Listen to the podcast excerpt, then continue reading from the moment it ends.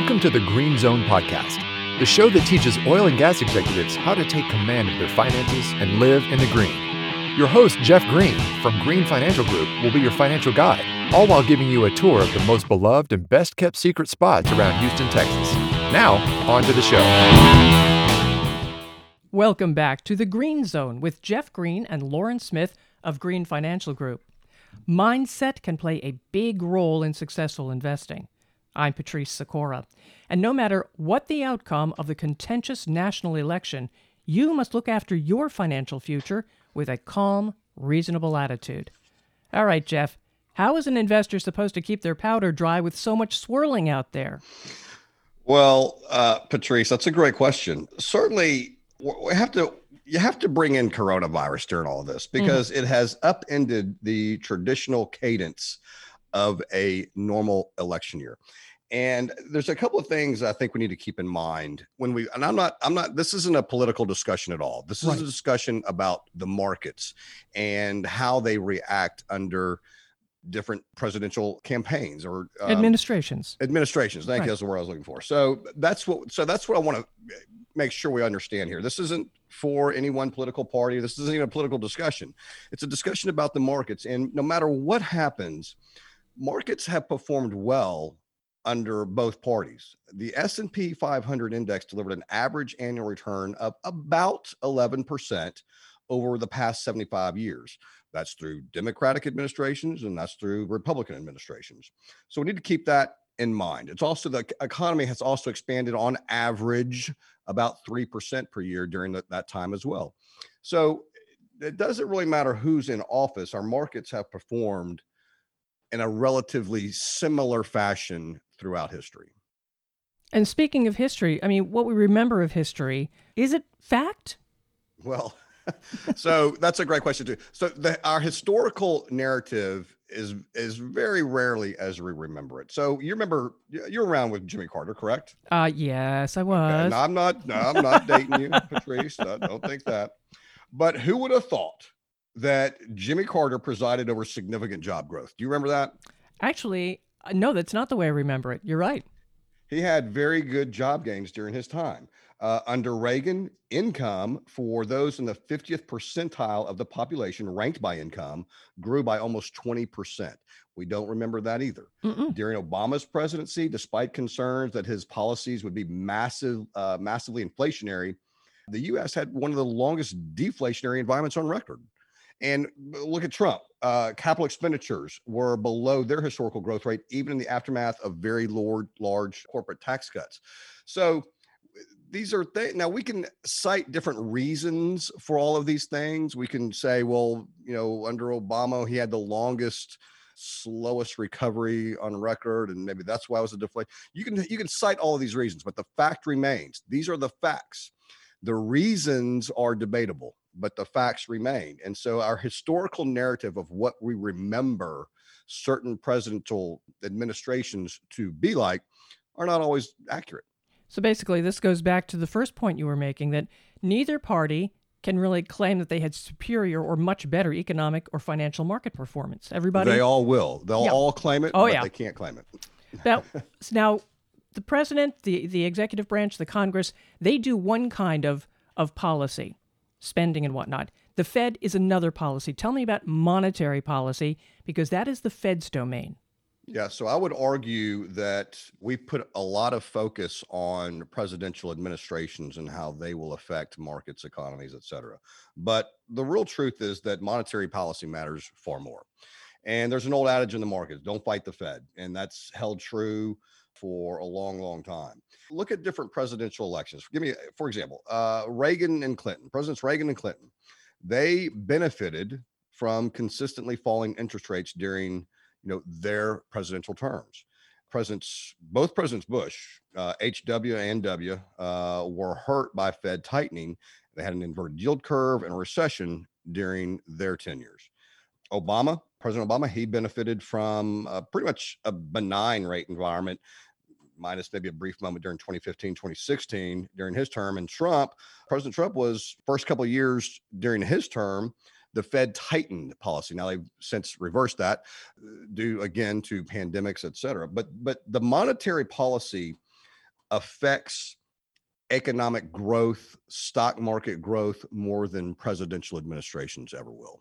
And I think we should point out here that uh, the Fed is independent. Yes, so they say. So they say. so they say. Yeah, they they are independent, and that's the way it's designed. I don't know. I mean, you can argue that presidents have influence. Certainly, President Trump. We've seen him, you know, rattle his saber with the Fed. Uh, I don't. I don't. I don't. I like to believe that they don't influence, but yes, the Fed is an independent body. And now the Fed again does the monetary policy. You're talking about low interest rates here, a very tight environment, low, very low interest rates, I should say. What happens though when you have the uh, executive branch raising interest interest rates? And face it, we're probably looking at higher rates at, on that side. Well, the executive branch can't raise interest rates. Only the Fed can. I'm that. sorry, you're right. Not interest rates. I meant tax rates. Tax rates. So that's a different story. Mm-hmm. So tax rates. Well, you know, here, here's. We'll go back to another the example I, I cited a minute ago. President Trump lowered corporate tax rates and I mean significantly. And you would expected capital expenditures, corporate capital expenditures, to have increased. Well, they didn't. In, fact, they were below average under that period of time since he lowered those uh, tax rates. If they raised tax rates, and again, we can go back to all of the, the presidential campaigns, uh, administrations that I have mentioned and you had higher tax rates in some, lower tax rates in others, but the markets on average have continued to perform about the same. Okay.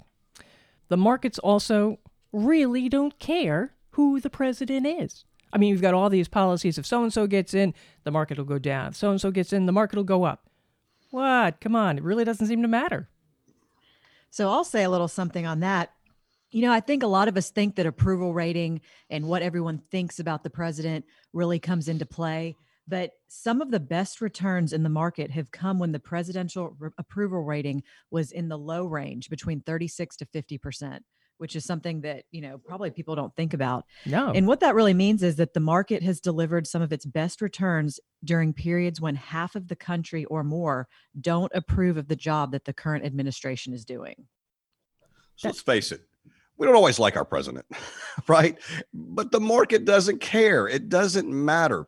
And that's one of the things I kind of want to stress here. It doesn't matter who wins this election. Uh, yes, it matters. Um, and again, uh, we all have our opinions and we think certain maybe social things matter. And yes, they do matter. I'm speaking strictly to the markets. Okay. Mm-hmm. That's all I'm mm-hmm. speaking mm-hmm. about is the, it does not matter to the market who's president. You may have knee jerk reactions. I remember the 2016 election. I'm up all night. Uh, you know, I, that's and I'll be right, up all right. night November 3rd. And, I'll, I'll, and I watched the futures. And when Trump looked like Trump was winning, the futures went limit down. And I could not wait to get to my office in the morning because I was going to buy everything I could possibly buy because that was just ridiculous to me. It, it made zero sense. It was a knee jerk reaction. Well, by the time I got to my office and by the time the market opened, the you know the market was down maybe 200 points or so. So the, the limit down is like 900 or so, or whatever it was at that time. And so my point is, there there may be a knee jerk reaction, but when things normalize, it doesn't matter. I remember that morning I got into the newsroom about 3 a.m. and everything, as you say, was limit down. And then by the time the market opened, there was there was recovery coming back. Yeah. So the markets say, "All right, you're going to be in office. We're still going to continue." Yeah. So yeah. So so the so the markets hate uncertainty, and so it may have been that uncertainty about Trump or Hillary or who you know what what is going on, but once we knew, we knew, and life went on. I think that's key. Once we knew, we knew. This time around, we may not know for a, a couple of days. So it'll be interesting to see how the market uh, you know performs in those few days. Yeah, and uh, again, we saw that in 2000, and we all survived that. We all got through that, right. and we've prospered since then. So again, I will say, even if we go into some sort of prolonged period where we don't know the outcome, ladies and gentlemen, you heard it here first. It's going to be okay.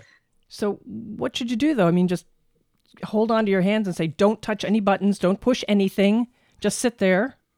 You need to stay the course. If you okay. have a plan then you you should be fine. If you have a plan to deal with this, and we have plans, we've done everything that we can for our clients preparation of the election, but it's not just the election that we're preparing for. We've prepared their life plan and we've prepared that to withstand whatever comes our way because we just don't know.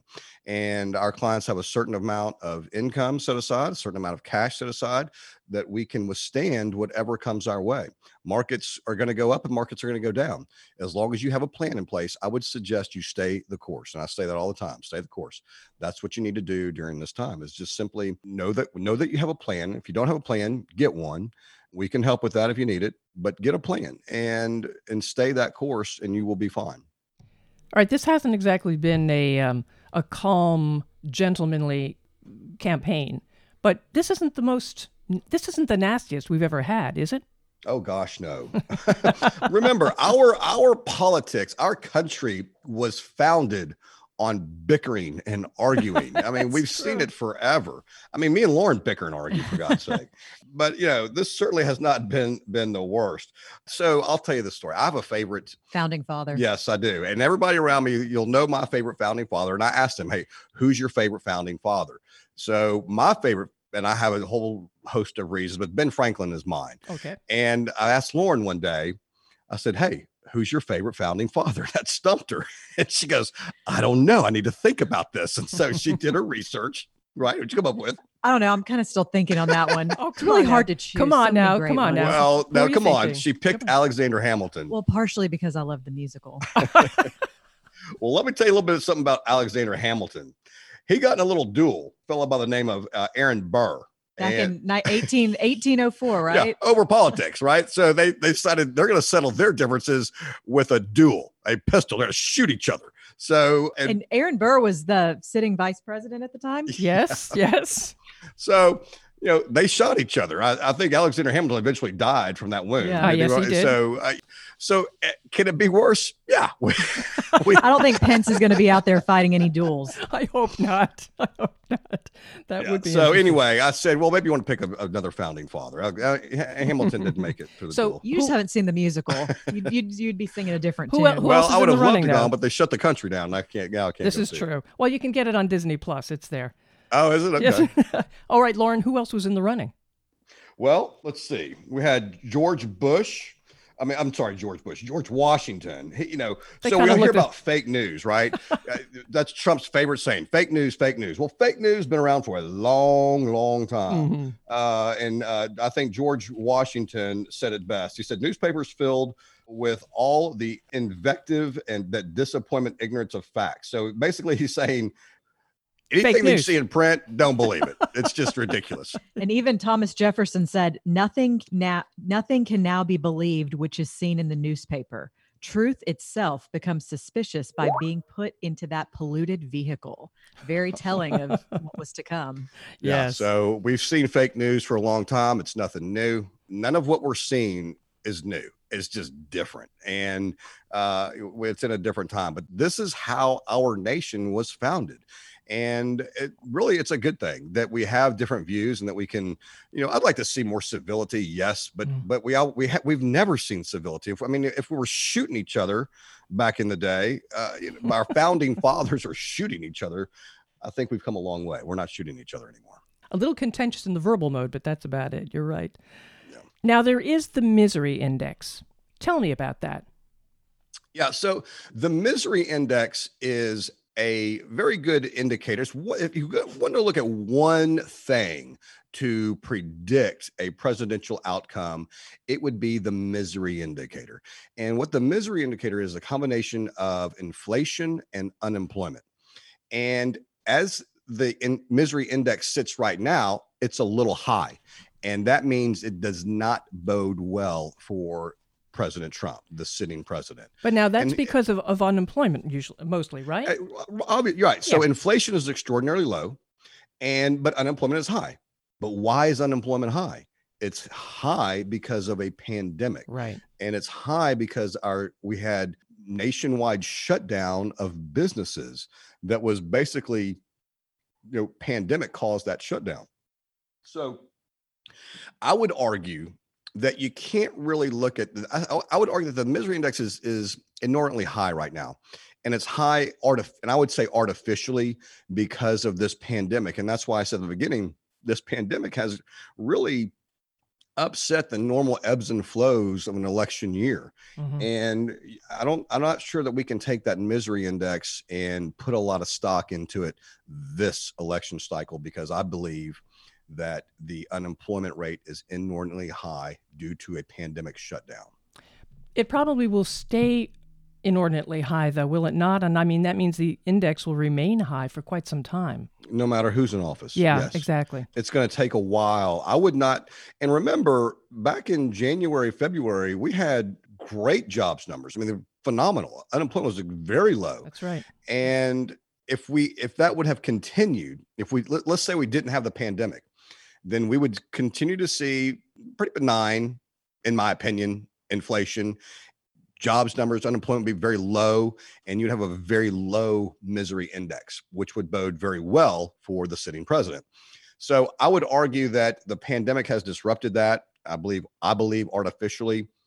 The fact remains, though, that the misery index is high and it is a good indicator.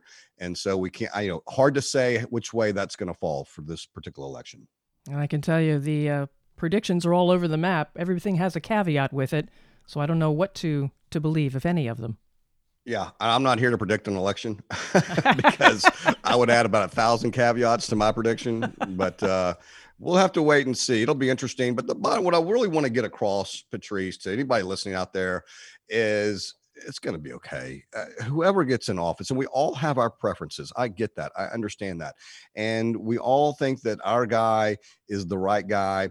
And I hear all the time this is the most critical election of our lifetimes. Well, I've heard that ever since I've been a, alive and hearing about elections. Every election I've ever been a, a part of, the narrative has been this is the most critical election of our lifetime. No, it's not.